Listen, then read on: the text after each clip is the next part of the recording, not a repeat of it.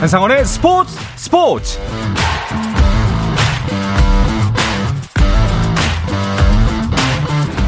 스포츠가 있는 저녁 어떠신가요? 아나운서 한상헌입니다. 오늘 하루 이슈들을 살펴보는 스포츠 타임라인으로 출발합니다.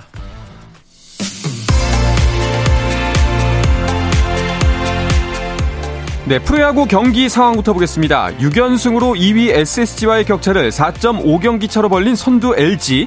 오늘은 켈리를 앞세워 칠 연승에 도전하고 있는데요. 자, 오늘은 키움의 공격이 힘을 내고 있습니다.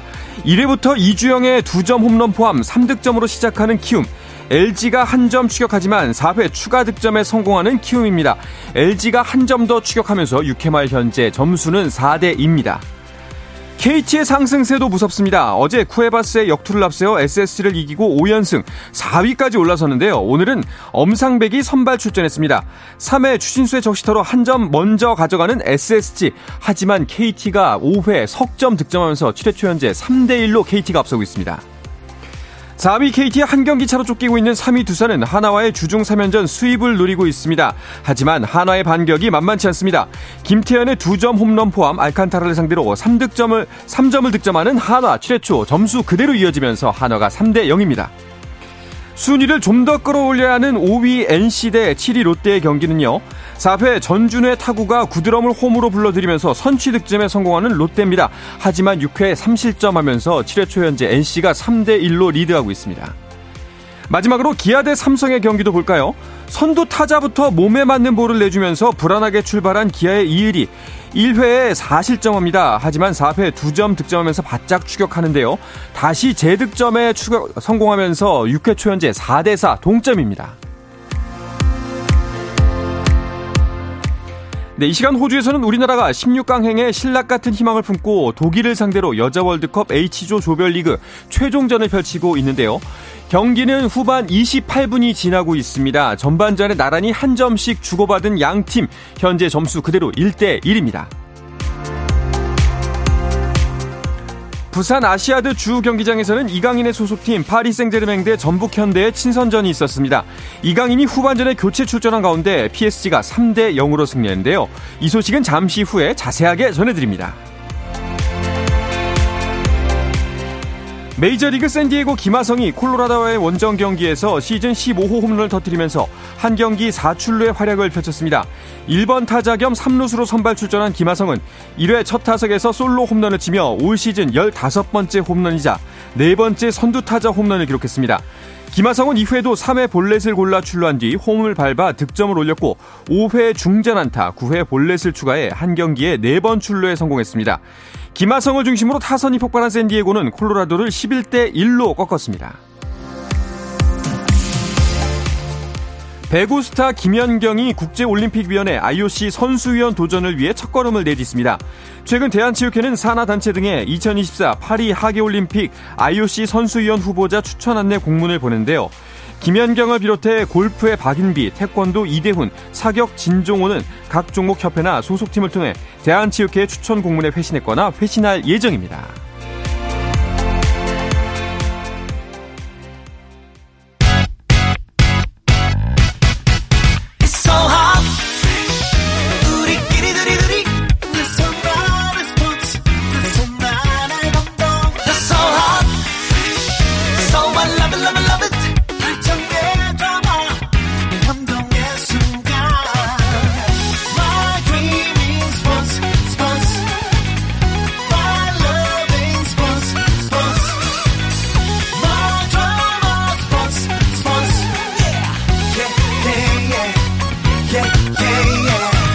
스포츠 스포츠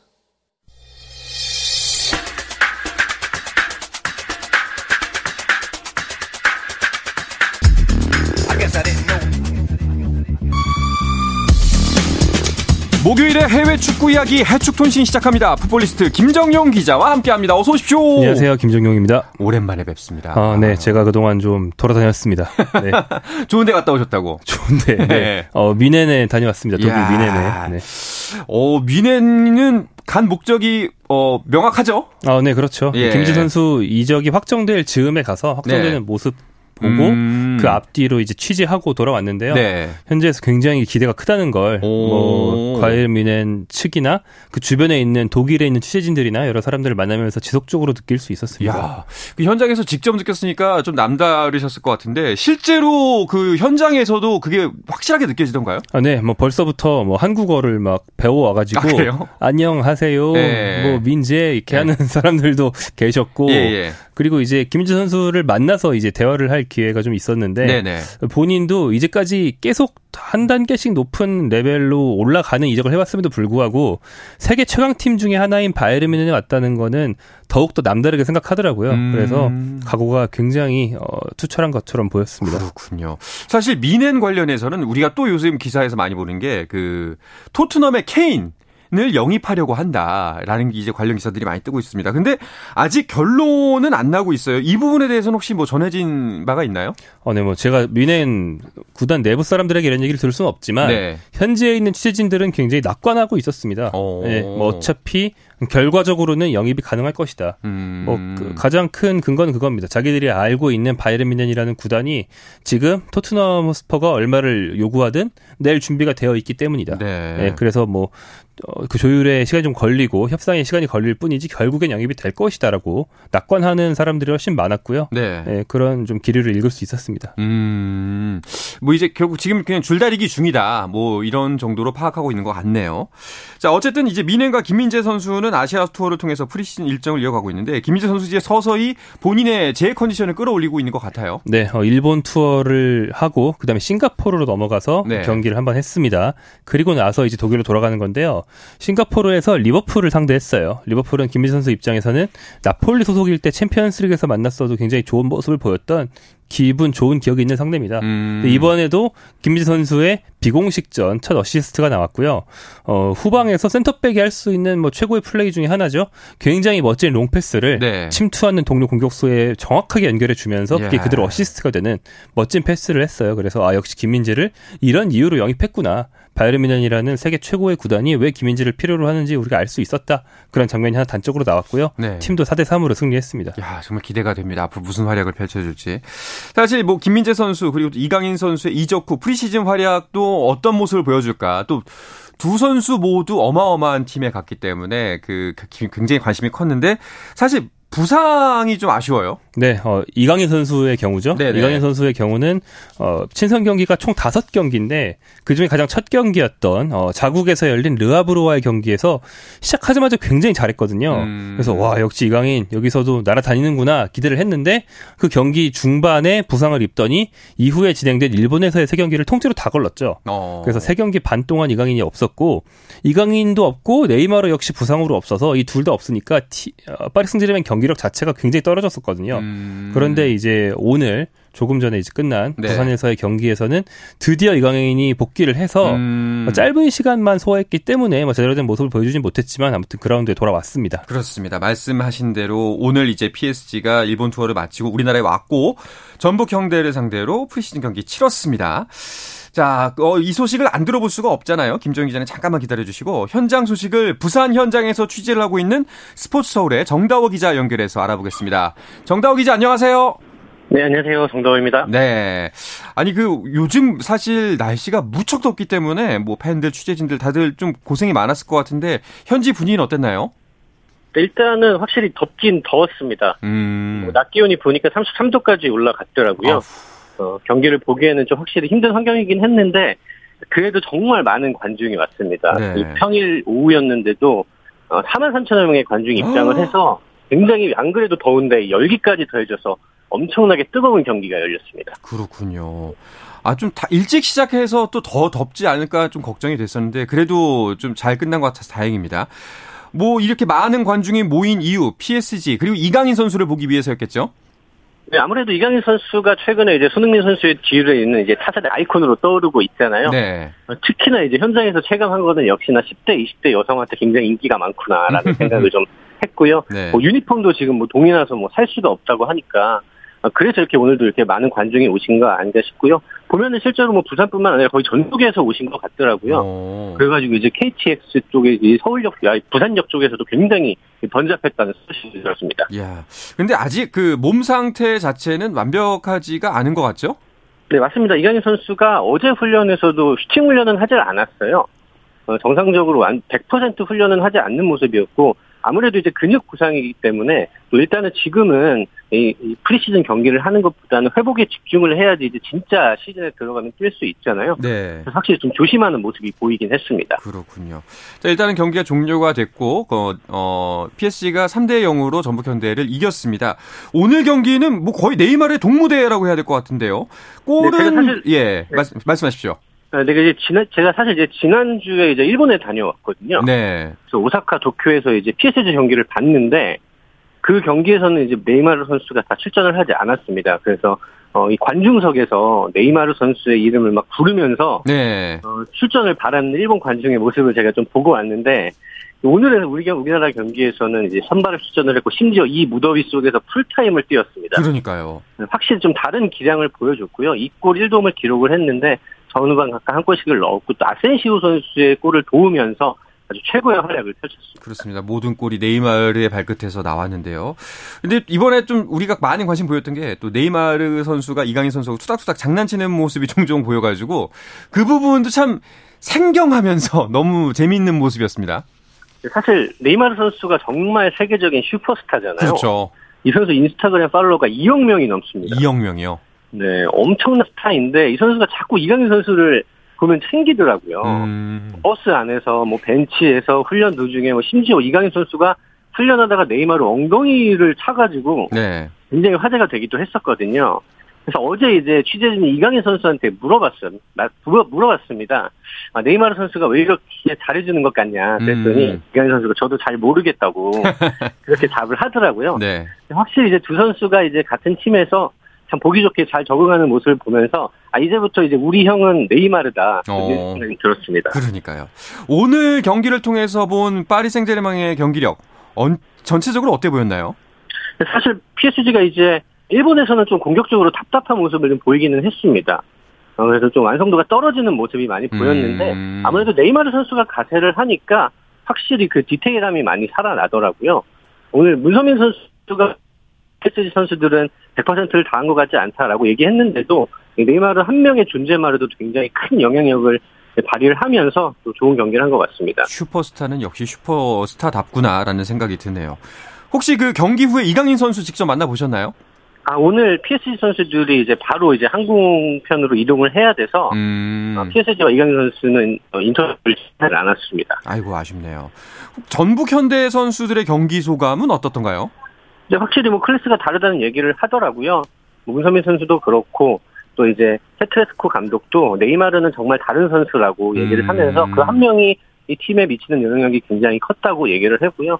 그리고 또 백승호 선수나 홍정호 선수 이런 선수들도 사실 피에스지 선수들의 기량을 굉장히 높이 평가했습니다. 그렇습니다. 정다워 기자는 또 오늘은 이제 전화 연결했지만 내일은 저희 방송 또 출연까지 하시잖아요. 이강인 선수하고 또 피에스지 소식 좀 더 자세하게 여쭤보도록 하겠습니다. 알겠습니다. 감사합니다. 네, 정다워 기자 오늘 소식 잘 들었습니다. 자, 부산 아시아드 주 경기장에서 열렸던 피에스지 대 전북현대 친선전 소식 스포츠서울의 정다워 기자 연결해서 알아봤습니다.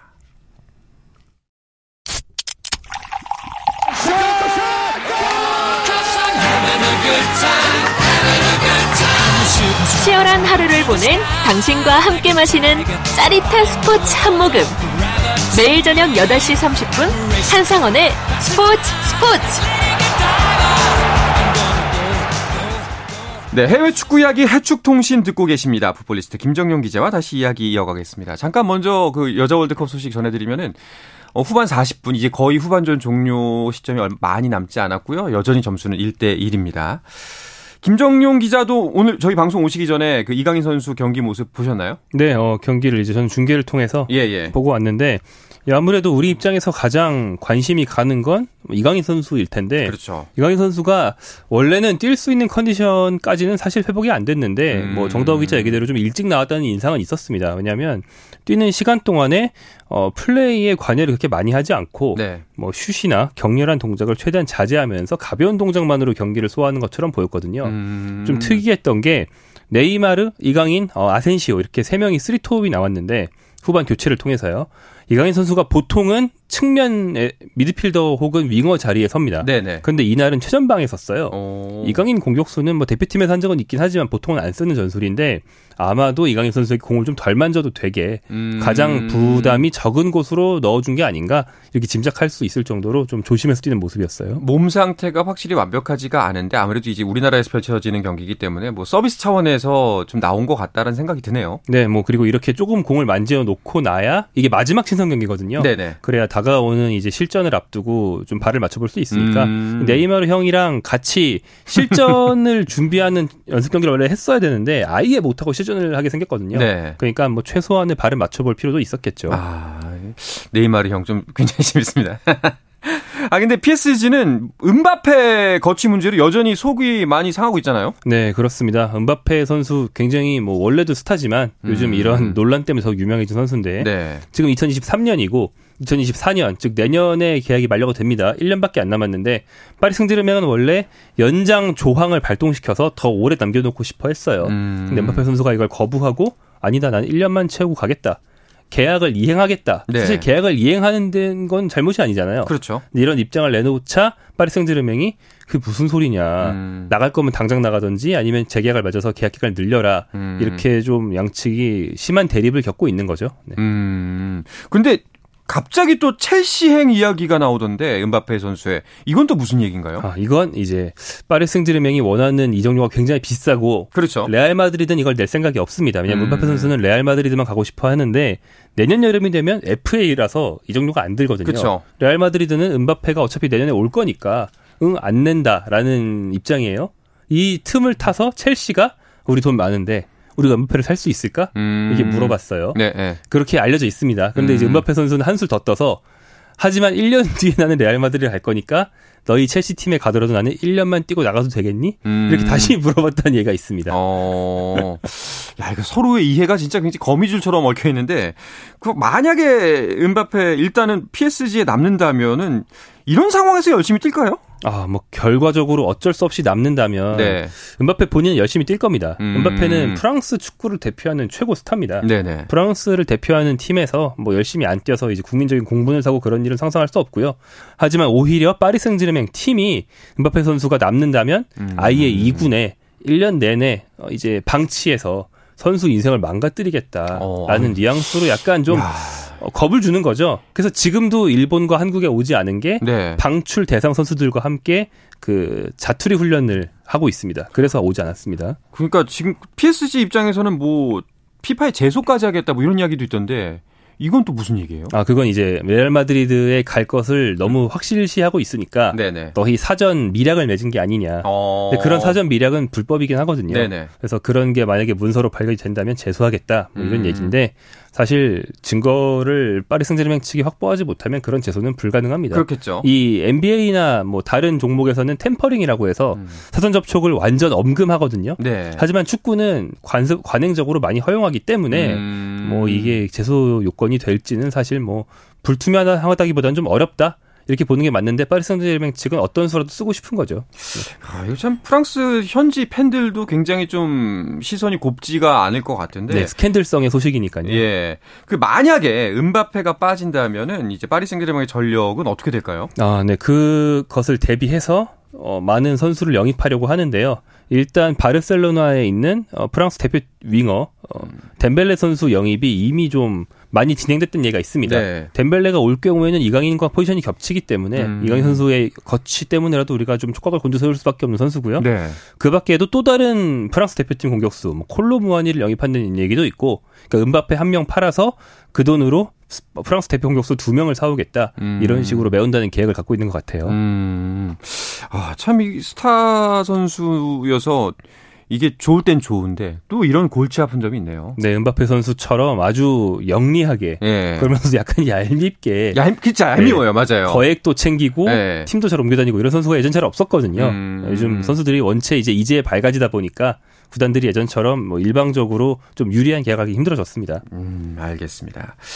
자, 뭐 김민재 선수, 이강인 선수의 소식 간단하게 짚어봤고요. 야, 우리가 또 조규성 선수 이야기를 안 할 수가 없습니다. 네, 덴마크로 간 조규성 선수, 덴마크의 미트윌란이라는 팀으로 이적했죠. 그래서 지난달 삼십 일 어, 미트윌란과 실케보르의 경기에서 소속팀이 이 대 영으로 이겼는데 여기서 득점을 했습니다. 네. 그래서 덴마크로 진출한 뒤 딱 두 경기 뛰었는데 한 경기당 한 골씩 음. 두 경기 모두 득점을 했고요. 팀도 이 연승을 달리면서 리그 선두에 올라 있습니다. 사실 덴마크 리그로 간다고 했을 때 좀 아쉬움이 있었잖아요. 조금 더 큰 팀으로 갔으면 좋겠다 우리 조규성 선수 이렇게 생각을 했었는데 아 이렇게 가자마자부터 활약을 하니까 너 이렇게 뿌듯할 수가 없네요. 네, 사실 저는 지금도 아쉽지만 네. 뭐 조규성 선수에게는 좀 좁은 우물 같은 무대라고 생각하지만 음. 오히려 그런 만큼 이렇게 정말 잘해줘서 내가 덴마크가 좁은 선수다라는 걸 보여줘야죠. 네. 그래야 최대한 빨리 더 큰 물로 옮길 수 있으니까요. 그러니까요. 뭐 가자마자 평가도 굉장히 좋습니다. 리그 베스트 십일 선정됐죠? 네, 그렇습니다. 뭐 당연히 팀 승리를 이끄는 맹활약을 했기 때문에 선정될 만했고 그리고 이제 조규성 선수 하면 굉장히 잘생겼잖아요. 그렇죠. 우리 입장에서만 잘생긴 게 아니고 외국 사람들 보기도 잘생겨서 그래요? 월드컵에서 그 외국인 네. 팔로워가 엄청나게 빨리 늘어난 선수로 유명하지 않았습니까? 네. 그래서 현지에서도 뭐 이미 굉장히 인기가 높아졌다고 하고요. 뭐 제가 차마 말로 옮길 수 없는 좀 음담패설이 섞인 류의 응원가까지 이미 등장했다고 하더라고요. 아, 현지에서? 네. 어, 어, 저 선수는, 동양인 네. 선수의 매력을 바라를 좀 이렇게 거칠게 표현한 그런 거칠게, 노래가 이미 네. 나왔다고 하더라고요. 이야, 네. 참 언젠가는 한번 찾아봐야겠다는 생각이 듭니다. 저희 네. 방송에서 언급은 못하겠지만. 네. 자, 그리고 벨기에 리그에서 뛰는 홍현석 선수도 개막전부터 어시스트 소식을 전해왔네요. 네, 지난달 삼십 일 소속팀 헨트가 어, 코르트 레이크를 상대로 삼 대 이로 승리를 했습니다. 네. 한 골차 아슬아슬한 승부였는데 홍현석 선수가 코너킥으로 동료의 헤딩골을 이끌어내면서 도움을 기록했고요.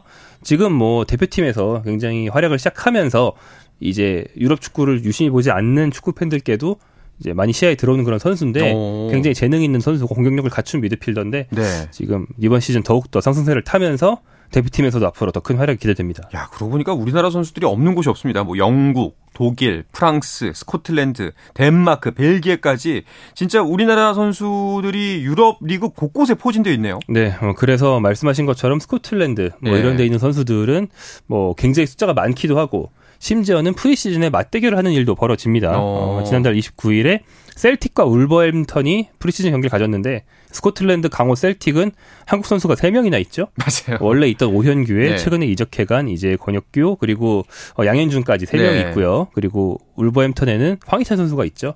이 네 명이 모두 같은 경기에서 뛰는 우리 입장에서 보면 진풍경이 벌어지기도 했습니다. 음, 셀틱은 왜 이렇게 우리나라 선수를 좋아할까요? 한국 선수뿐 아니라 일본, 호주 네. 이런 좀 아시아 쪽 선수들을 굉장히 좋아하는데 오. 아마 일본 선수로 지난 한 이 년 동안 굉장히 재미를 많이 봤거든요. 그래서 이번 시즌부터는 한국 선수로 많이 눈을 돌린 것 같고 음. 한국 선수들이 또 좋은 기억들이 많이 있습니다. 예전에 기성용 차두리 듀오의 기억도 있고요. 네네. 그리고 오현규 선수도 잘해주고 있기 때문에 오현규의 사례를 보고 비슷한 연령대의 선수들을 더 데려간 것 같습니다. 그렇군요. 해축통신 저희가 진행하면서 이 방송이 끝나가는 이 시점에 손흥민 선수를 이 시점에 이야기하는 것도 처음인 것 같아요. 아, 네, 손흥민 선수를 거의 거론하지 않고도 네. 방송이 가득 찬다. 그러니까요. 네, 그 정도로 많은 선수들이 있는데 네. 또 손흥민 선수가 여전히 가장 중요한 선수고 비중이 있지만 그럼요. 최근에 거론할 만한 일이 많지 않긴 했습니다. 음. 손흥민 선수의 소속팀 토트넘 호스퍼는 대단한 화제거리는 별로 없고요. 프리시즌 정상적으로 진행하면서 이 시즌을 준비하고 있는 그런 와중이고 이제 팀이 소폭의 보강을 하고 있고요. 그리고 이제 중앙 수비수 보강이 꼭 필요했는데 어, 네덜란드 대표 센터백인 판더펜이라는 선수를 이제 영입할 것이 다가온다는 소식이 있습니다. 네. 손흥민 선수는 이번 프리시즌 때 활약이 어땠나요? 어, 그냥 무난했습니다. 음. 뭐 대단한 활약도 아니었고 뭐 이렇게 아주 돋보이지 않고 그렇다고 해서 뭐 부상이나 우리가 심각한 우려를 가질 만한 상황도 없고 음. 무엇보다 소속팀 토트넘이 손흥민보다는 아까 얘기한 케인에게 스포트라이트가 많이 가 있어서 그렇죠. 케인이 이탈할 경우에는 프리시즌의 한 연습 경기들이 다 무서, 허사가 된다. 음. 처음부터 조직력을 다시 맞춰야 된다. 이런 우려가 있거든요. 그래서 이제 토트넘 측의 현지에서 나온 소식들도 손흥민보다는 케인에 초점이 많이 맞춰져 있는 그런 상황이죠. 또 이제 독일에서는 현지에서 이제 뮌헨이 케인을 데려갈 것이다라는 그렇죠. 생각을 많이 하고 있는데 실제로 가능성이 어떻게 보세요? 저는 뭐 독일에서 만난 기자나 이제 현지 여론이 굉장히 긍정적이었으니만큼 네. 절반을 훨씬 넘는다고 생각합니다. 어... 하지만 장담할 수 있는 건 없, 없죠. 네, 왜냐하면 어, 이적 시장 마감은 구월 일 일이지만 공식 경기 시작이 임박했습니다. 음. 당장 다가오는 주말에 스코틀랜드 리그가 개막해서 오영규 선수 등이 경기를 뛸 거고요. 그리고 그 다음 주말부터는 대부분의 리그가 시작하거든요. 네. 리그가 시작되고 경기를 뛰기 시작하면 이적이 조금 더 힘들어집니다. 어. 지금 팀에 남을 가능성이 높아지죠. 음. 그 전에 모든 팀들이 전력을 완성하고 시즌을 시작하고 싶어 하니까요. 그렇죠, 그렇죠. 그래서 케인 선수의 이적 가능성은 시간이 갈수록 약간씩은 떨어지고 있다. 음. 이렇게 볼 수 있겠습니다. 알겠습니다. 다른 유럽파 선수들의 근황은 어떤가요? 어, 네, 이재성 선수가 있는데 마인츠, 독일 마인츠에 있는 이재성 선수가 어, 지난 시즌 말에 재계약을 맺으면서 마인츠에서 오래 뛸 준비를 했어요. 그리고 프리시즌 연습 경기에서 골도 넣으면서 새 시즌을 건강하게 잘 준비하고 있습니다. 네. 제가 김민재 선수 만나는 김에 멀지 않거든요, 두 도시가. 그래서 마인츠인 이재성 선수도 만나고 왔는데 네. 뭐 굉장히 예전에 한국에서 볼 때보다 몸이 좋아지고 오. 굉장히 좀 뭐랄까 남자다워진 모습으로 네. 뭐 유럽에서의 오랜 생활을 잘 견디면서 성숙하고 좀 단단해진 것처럼 보였고 음. 뭐 여담으로는 소속팀에서 구십이년생이니까 이제 적은 나이가 아니거든요. 네. 그래서 고연령 순으로 삼위였는데 최근에 자기보다 나이가 많은 선수가 한 명 영입됐대요. 네. 그래서 고연령 일, 이, 삼위 선수들이 뭐 현지 톡방에서 야 우리 이제 이, 삼, 사위로 내려왔다. 네. 우리는 이제 늙은이가 아니야. 이런 음. 얘기를 했다는 얘기를 하더라고요. 음. 그런 얘기 들으면서 아 이제 노장 반열에 들었구나. 이재성 선수도 네, 벌써. 실감했습니다. 그렇군요. 자, 지금 이 시간 호주에서는 우리나라 여자 축구 대표팀이 독일을 상대로 그 호주 뉴질랜드 여자월드컵 H조 조별리그 최종전을 치르고 있습니다. 사실상 뭐 십육강의 가능성은 뭐 거의 제로라고 봐야 될 것 같은데요. 지금 이제 후반전 사십오분 시간이 다 지났고 추가 시간이 구분이 주어졌는데요. 그중에 칠분이 지나고 있습니다. 근데 지금 어, 우리 선수가 누워 있네요. 네, 조소연 선수가 부상을 당한 것으로 보이는데 네. 조소연 선수가 오늘 선제골도 넣고 예, 굉장히 활약이 좋았던 것으로 알고 있는. 근데 어, 좀 큰 부상이 아니었으면 좋겠고요. 네. 그래서 지금 강채림 선수가 아마 교체를 준비하고 있는 상황으로 보이네요. 아, 네. 사실상 뭐 십육강 진출은 거의 불가능해졌지만 그래도 이번 경기에서는 조금이나마 우리 팀의 희망을 볼 수가 있었던 것 같아요. 네, 앞선 두 경기도 사실 한국이 뭐 이연패를 하면서 굉장히 비관적인 뭐 반응이 우세했지만 음. 영대 이, 영대 일로 진 거는 네. 아슬아슬한 승부였다는 거잖아요. 맞습니다. 네, 독일 상대로 이겼으면 더 좋겠지만 뭐 세계 최강 중에 하나였던 독일을 상대로 무승부를 거둘 수 있다는 것은 또 희망을 보고 다음 대회를 준비할 수 있게 한 요인이 아닌가 생각이 됩니다. 혹시 모로코와 콜롬비아도 경기가 펼쳐지고 있는데 그 경기 결과는 어떻게 되는지 아시나요? 어, 네, 저희 방송이 시작될 즈음까지는 이제 어, 모로코가 앞서고 있었고요. 네네. 네, 만약 그 상태로 그대로 종료가 된다면 독일이 이제 십육강에 가지 못하고 오. 한국과 함께 조 삼, 사위를 하면서 탈락하게 됩니다. 알겠습니다. 자, 이야기를 끝으로 이번 주 해축통신은 마치겠습니다. 풋볼리스트 김정용 기자 이 시간 함께했습니다. 오늘도 고맙습니다. 고맙습니다. 네, 내일도 저녁 여덟시 삼십분에 뵙겠습니다. 한상헌의 스포츠 스포츠!